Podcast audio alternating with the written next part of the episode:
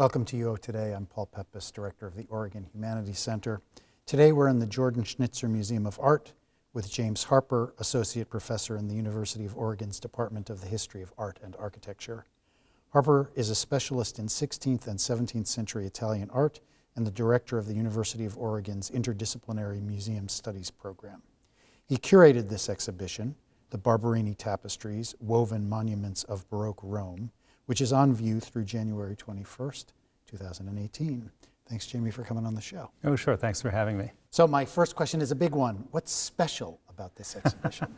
What's special about this exhibition? Well, everything, of course. But, um, but let me say that uh, these tapestries that are surrounding us here. Um, are things that once hung in uh, some of the most splendid locations in Rome. I'm thinking about the Palazzo Barberini, the family palace of the uh, cardinal who commissioned them, but also they were loaned uh, from time to time to St. Peter's Basilica and uh, you know, numerous other locations around, around Rome.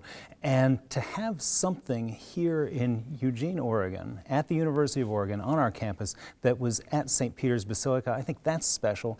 But also, but also I would say the scale of these things, um, the way that we've tried to install them so that you come in as a viewer and are just surrounded by these things. I think that's very special. I hope you feel that. Oh, yeah, it's an amazing, amazing experience to be in the space with them and to smell them too. I mean, mm. it's a, it's a, the sensual experiences in every regard. Yeah. They, they smell like old books. it's a smell I like. Yeah. Um, so why were tapestries prized during the Baroque period? Well, I think uh, this is a good question, and people tend today to prize them less because we think about artistic genius in a different way. But in the Baroque period, um, a tapestry series like this, would be, uh, first of all, designed by the great towering genius artist. And in that case, this was uh, Giovanni Francesco Romanelli. So you had the participation of the, you know, the, the celebrity artist. But then on top of that, you know, we're just, we're just going to gild the lily here. And on top of that, you've got the, uh, the man hours um, that that go into uh, to weaving a tapestry series. Each of the 12 panels in this series took nearly a year to produce, mm. with about six weavers working side by side, um, but also all of the work behind them, the dyers and the spinners and all of that. And so I think that the, the Baroque uh, connoisseur would look at these things and understand not just the beauty of them, but also the extraordinary investment of man hours. Um, and so I think that's another reason they're prized. And then I think there's something else that these have that paintings don't have, which is that warm materiality to them. So um, the the inventories, when somebody inventories the goods in their palace, uh, they'll often inventory from the most valuable things down to the least valuable things, and tapestries always come first. Hmm. Fascinating. So who were the Barberinis and how did they come to found their own tapestry manufactory? So the Barberini are the family of Pope Urban VIII. They're originally a Tuscan family, but when, uh, when Maffeo Barberini was elected Pope, um, uh, most of the family moved to Rome because, after all, uh, the Pope needs his relatives to help. And uh, also, when your uncle is elected Pope, my advice to you if your uncle is ever elected Pope, get to Rome right away because there are a lot of great opportunities for the family. Um, they uh, Rome is interesting because it has a sort of elective monarchy. Um, over the 17th century, there are about a dozen popes, so you've got a turnover on average about every eight years. Some popes last only two and a half years. Other popes, like Urban VIII, last 21 years. But the point is that with this elective monarchy, you have family after family kind of catapulted to the very height of power and prestige and all the splendor that goes with it. And this is what happened to the Barberini. When Urban VIII was elected in 1623, they uh, they started to, the families started to build, um, build things, build churches, palaces, chapels, um, and, uh, and decorate those palaces with, uh, with collections of art, uh, ancient art and modern art. Um, and the cardinal nephew, Cardinal Francesco Barberini, who was the, uh, the, Pope's, uh, the Pope's sidekick, sort of his prime minister, secretary of state gatekeeper, hatchet man, chief of staff. He, the cardinal nephew did all those things. And this cardinal nephew, Cardinal Francesco Barberini, was, uh, was a great patron of art. He understood art a lot, uh, art and also music and, uh, and philosophy, and he was a writer himself. Um, he, he, but he also understood that there was a competition between his own family and all of those other papal families who were left over from prior pontificates. And let me also say, in the future, all the future papal families who are coming down the road. And so when he decided to found a tapestry workshop in the late 1620s, um, it was, uh, I think, a really aggressive act of competition. Nobody else in Rome had a tapestry manufactory. And uh, most tapestry manufacture took place in uh, the Netherlands and northeastern France. And when the cardinal did this, the only other fine tapestry manufactory south of the Alps was the Medici tapestry manufactory in Florence. And I mean, that's the Medici, mm-hmm. right? Mm-hmm. Who are moreover, you know, rulers. They rule like kings as the Grand Dukes of Tuscany. So Cardinal Barberini founds this tapestry workshop and basically uh, beats everybody else who, who couldn't even compete in that game. And it was a kind of quasi royal um, act of, uh, of patronage. So, what sets the Life of Christ series apart from the other tapestries that come out of their workshop? Right. Uh, there are seven tapestry series that come out of the Barberini Tapestry Workshop. I would say the Life of Christ. Um, this is a sounds like a dull answer, but it's the most generic, mm. right? Mm. Um, the the uh, uh, some of the tapestries that come out of the tapestry works are very very personal. Um, there's a series that follows this one immediately after the Life of Christ. They weave a life of Apollo, stories of Apollo in which Apollo is actually a stand in for Cardinal Francesco Barberini, the patron. Um, there's another one, the last series, and the grandest series that they wove was the, um, was the life of Pope Urban VIII. And it took, I call it perfect history. It took the history of his pontificate and drew forth the, um, you know, the best episodes and suppressed the worst episodes, and then took the best episodes and, you know, through inclusions and omissions uh, made them even better. Uh, so these are very, very deeply personal ones. This one on the other hand, tells a kind of universally applicable story, which is the life of Christ. Yes, there are Barberini, um, Barberini specific motifs in the borders. You've got the coats of arms, you've got uh, symbols of the family in the borders, and you also do have some references to things in the Barberini family collections. The crucifixion, right over there, for instance, is a copy of the altarpiece of the family chapel in the Palazzo Barberini.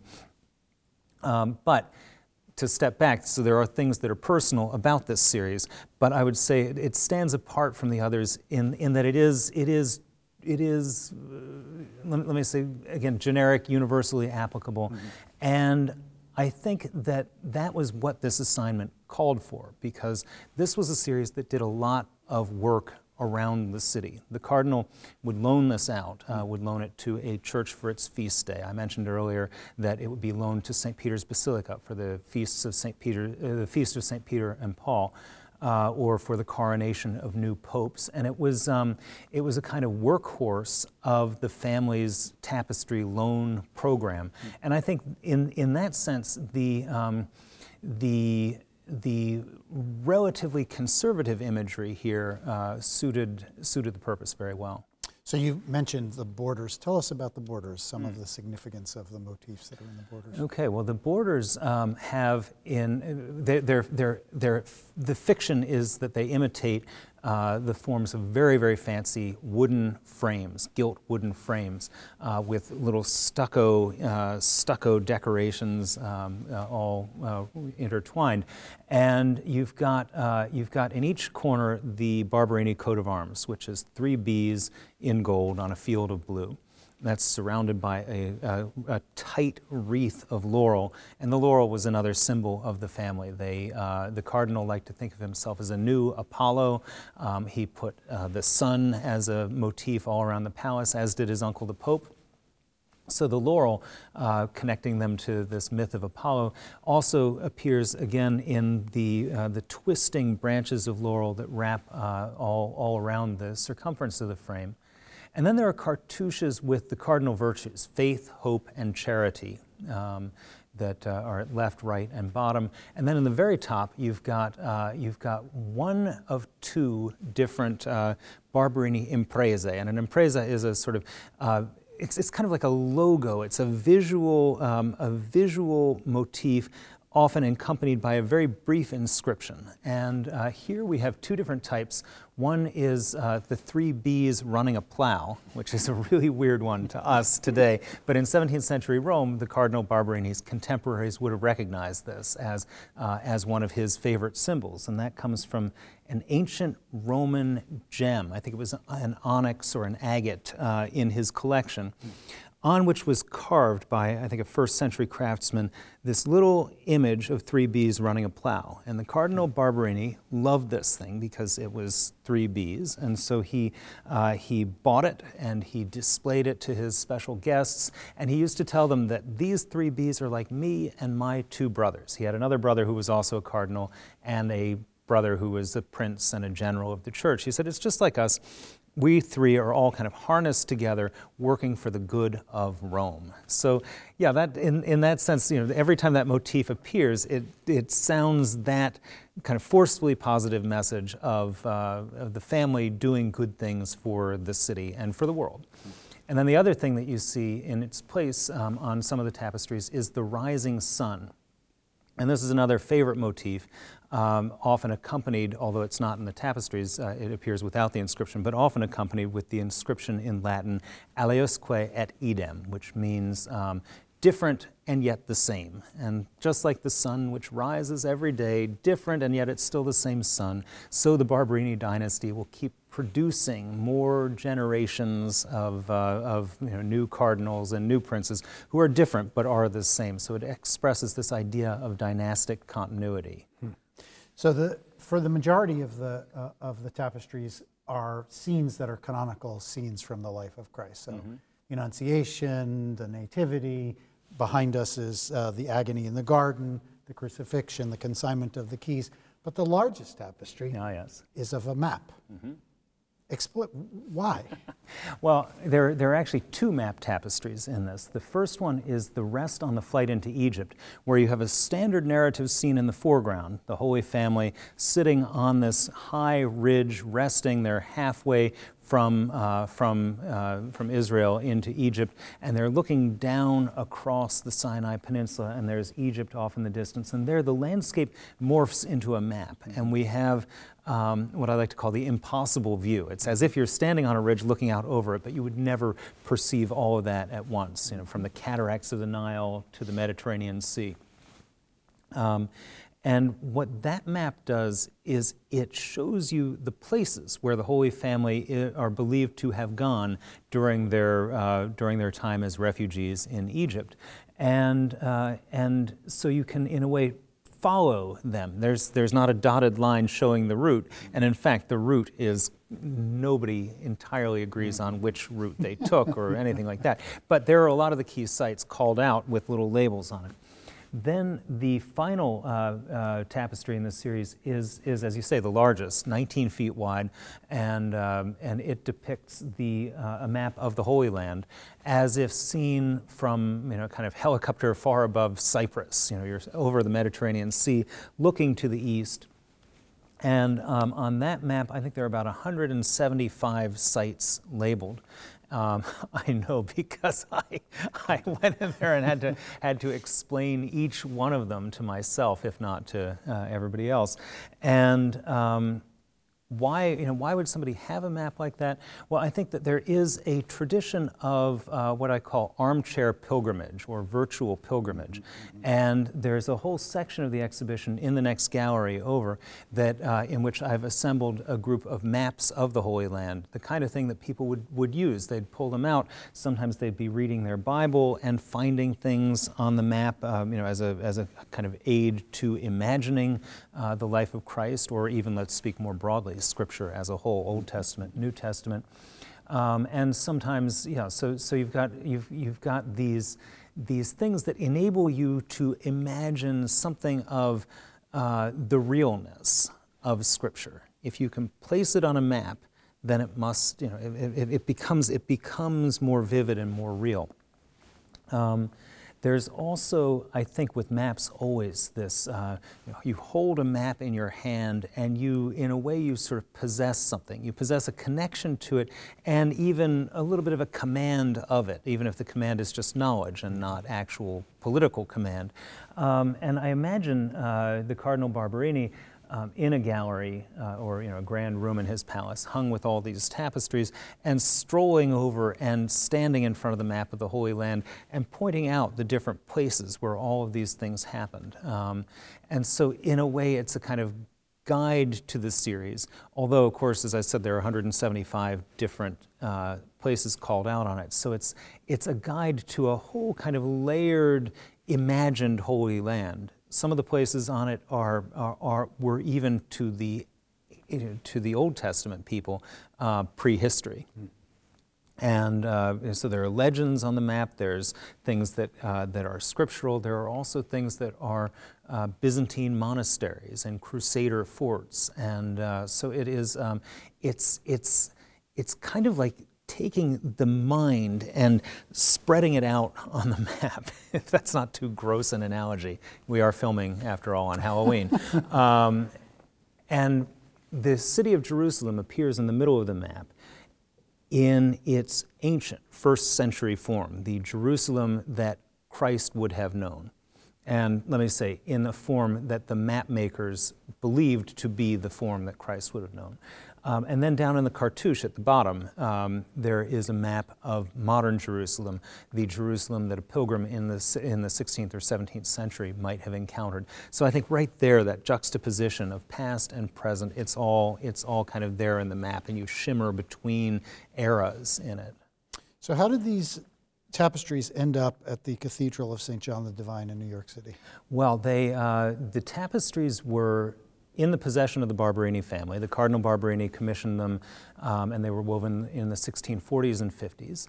Uh, for about another 75 years or so, they were used uh, fairly frequently. Um, but then grand manner Baroque tapestry fell from style in the mid 18th century. And I think that these spent a certain amount of time in the storerooms uh, after that.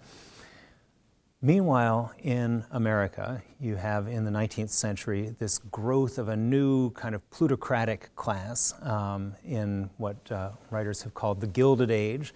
And these uh, new, uh, new people with new fortunes wanted to wanted to cast themselves as kind of the new Medici and the new Barberini, and their, um, their you know, people like the Vanderbilts and the Hearsts built these great European-style palaces and filled them with, uh, with the decorative arts and paintings that they bought in Europe and, uh, and displayed in America.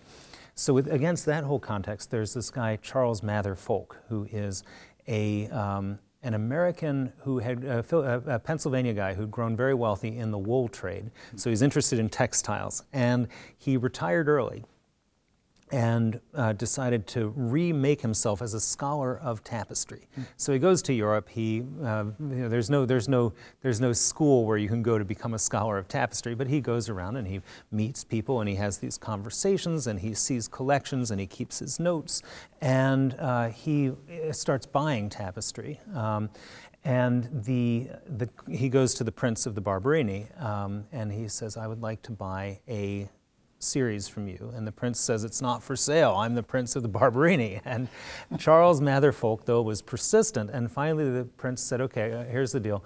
Um, I will sell you that series that you want, but you have to take 140 tapestries. so this guy, in a stroke, he wrote a check and took 140 tapestries. And in a stroke, he became not just a collector, but also a dealer because he now had more tapestry than even he knew what to do with. So he brings the, uh, the Barberini tapestries back to America. And he has a, uh, a grand townhouse on Embassy Row in Washington, D.C., where he entertains people. And he's got a tapestry room, a sort of ballroom that is specifically built for hanging giant tapestry. And he shows his neighbors and friends and people in his social circles how to live with tapestry. And by the way, you know, you can buy some of these if you like. Well, there was a lady um, in New York, Elizabeth Underhill Coles, who uh, who bought a set from Charles Mather Ffoulke, not for herself, even though she did have a collection, but she wanted to give it to the Cathedral of St. John the Divine, the Episcopal Cathedral that was just in the planning stages um, at, this, at this moment. And the moment we're talking about is 1889, 1890. And uh, so in 1891, the Bishop of New York breaks ground on the new cathedral, um, and one of the first gifts that he has uh, to furnish the, the, the, st- the, still unfinished cathedral, one of the first gifts he has is this series. And uh, it, uh, when the cathedral was consecrated in 1911, they hung them, and I've got to say, um, even though they are Baroque and it is Gothic, uh, Gothic revival, um, the, the sort of richness and splendor of it make a great complement to, uh, to the building.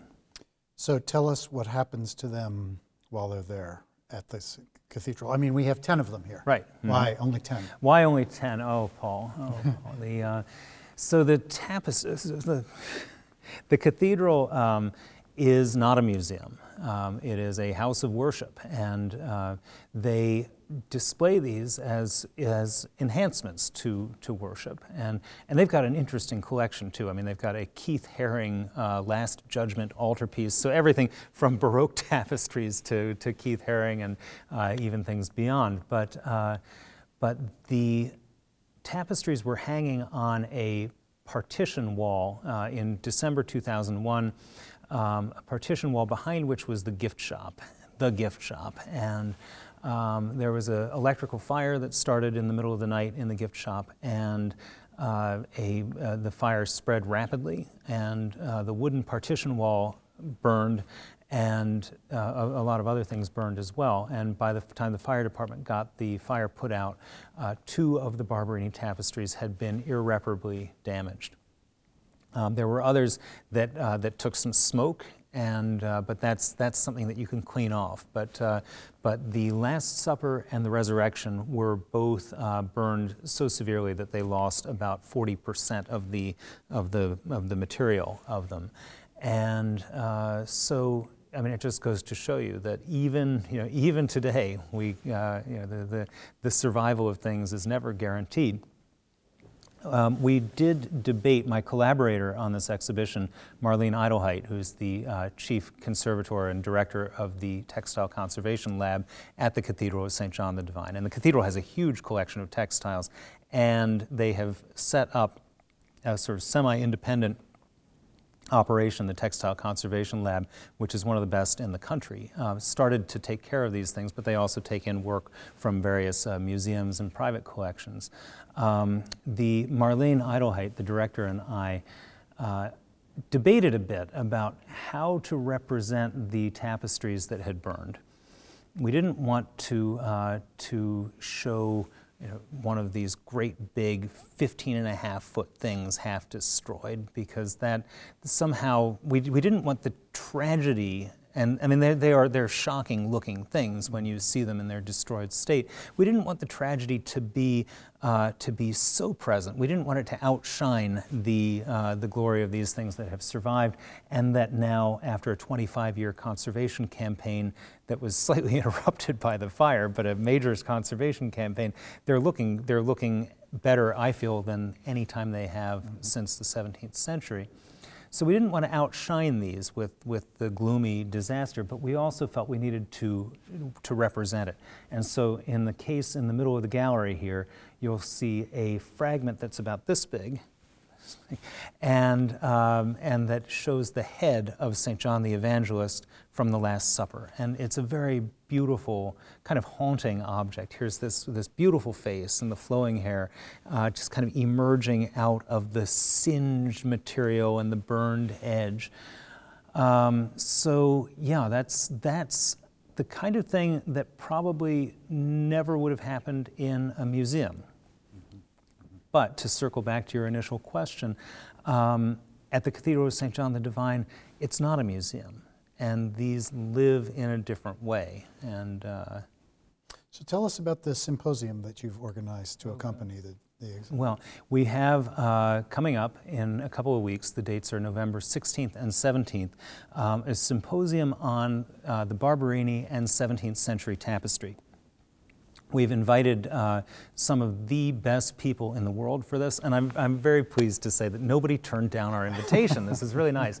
Um, the, the, the tapestry, the world of tapestry scholars is a very, um, you know, is a very mutually supportive world, let me say. And so we've got, uh, we've got Tom Campbell, who uh, has just recently stepped down from being director of the Metropolitan Museum of Art in New York. He will chair uh, one of our sessions. We've got uh, a keynote address from Frederick Hammond, who is the author of a major book on uh, the Barberini and music and spectacle in Rome. And he'll be setting these in the context of this sort of overall display, right? Because nowadays we tend to consider things medium by medium, but in the time of the Barberini, these were part of a, of a multimedia show in a sense. We have uh, Koenraad Brosens coming from, uh, from Belgium. We have um, uh, Charissa Bremer-David, who's the chief curator of uh, tapestries at the, uh, at the Getty. Um, we've got Lisa Pon, who's a professor at uh, SMU, who is collaborating with an acoustic scientist and measuring the acoustic properties of tapestry and testing spaces with and without them. And she's actually, she's actually presenting uh, some new data, including her measurements of the acoustics of the cathedral when we hung all of these uh, for our exhibition when it was there uh, last, uh, last spring and early summer. Um, and I'm sure I'm forgetting one or two, but uh, that, that, gives you, that gives you the sense of, of the scope of things and, uh, and Free and open to the public? free and open to the public, and it's going to be it's going to be very exciting. And there's also on the Thursday evening, right prior to the uh, to the keynote address, there is a concert where uh, there will be a, uh lutenist playing some of the music that was composed by Cardinal Francesco Barberini's in-house composer. Um, so all you know, I think there will be there will be something for every something for everyone, and Great. I would urge all your audience to come. So we only have a, a minute or so left. Last question. Why is it important for a university to host an exhibit like this? Why is that a good thing for a university to do? Well, um, the, that, it seems so obvious to me, but let me try to articulate it.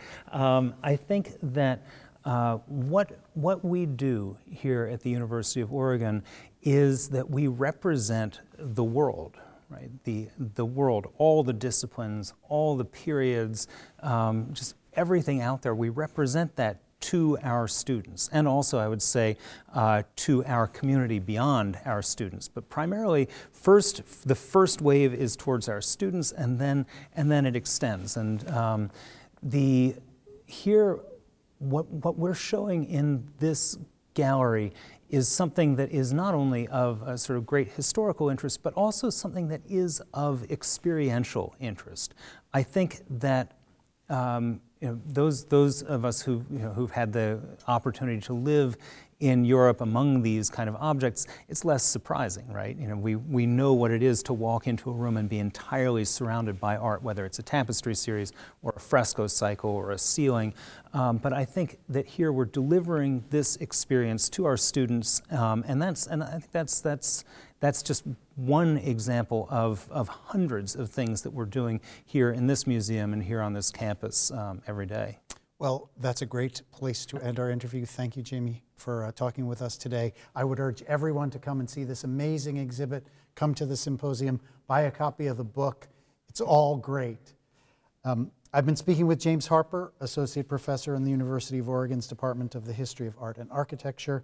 He curated the Barberini tapestries, woven monuments of Baroque Rome, on view at the Jordan Schnitzer Museum of Art through January 21st, 2018. Thanks so much for watching.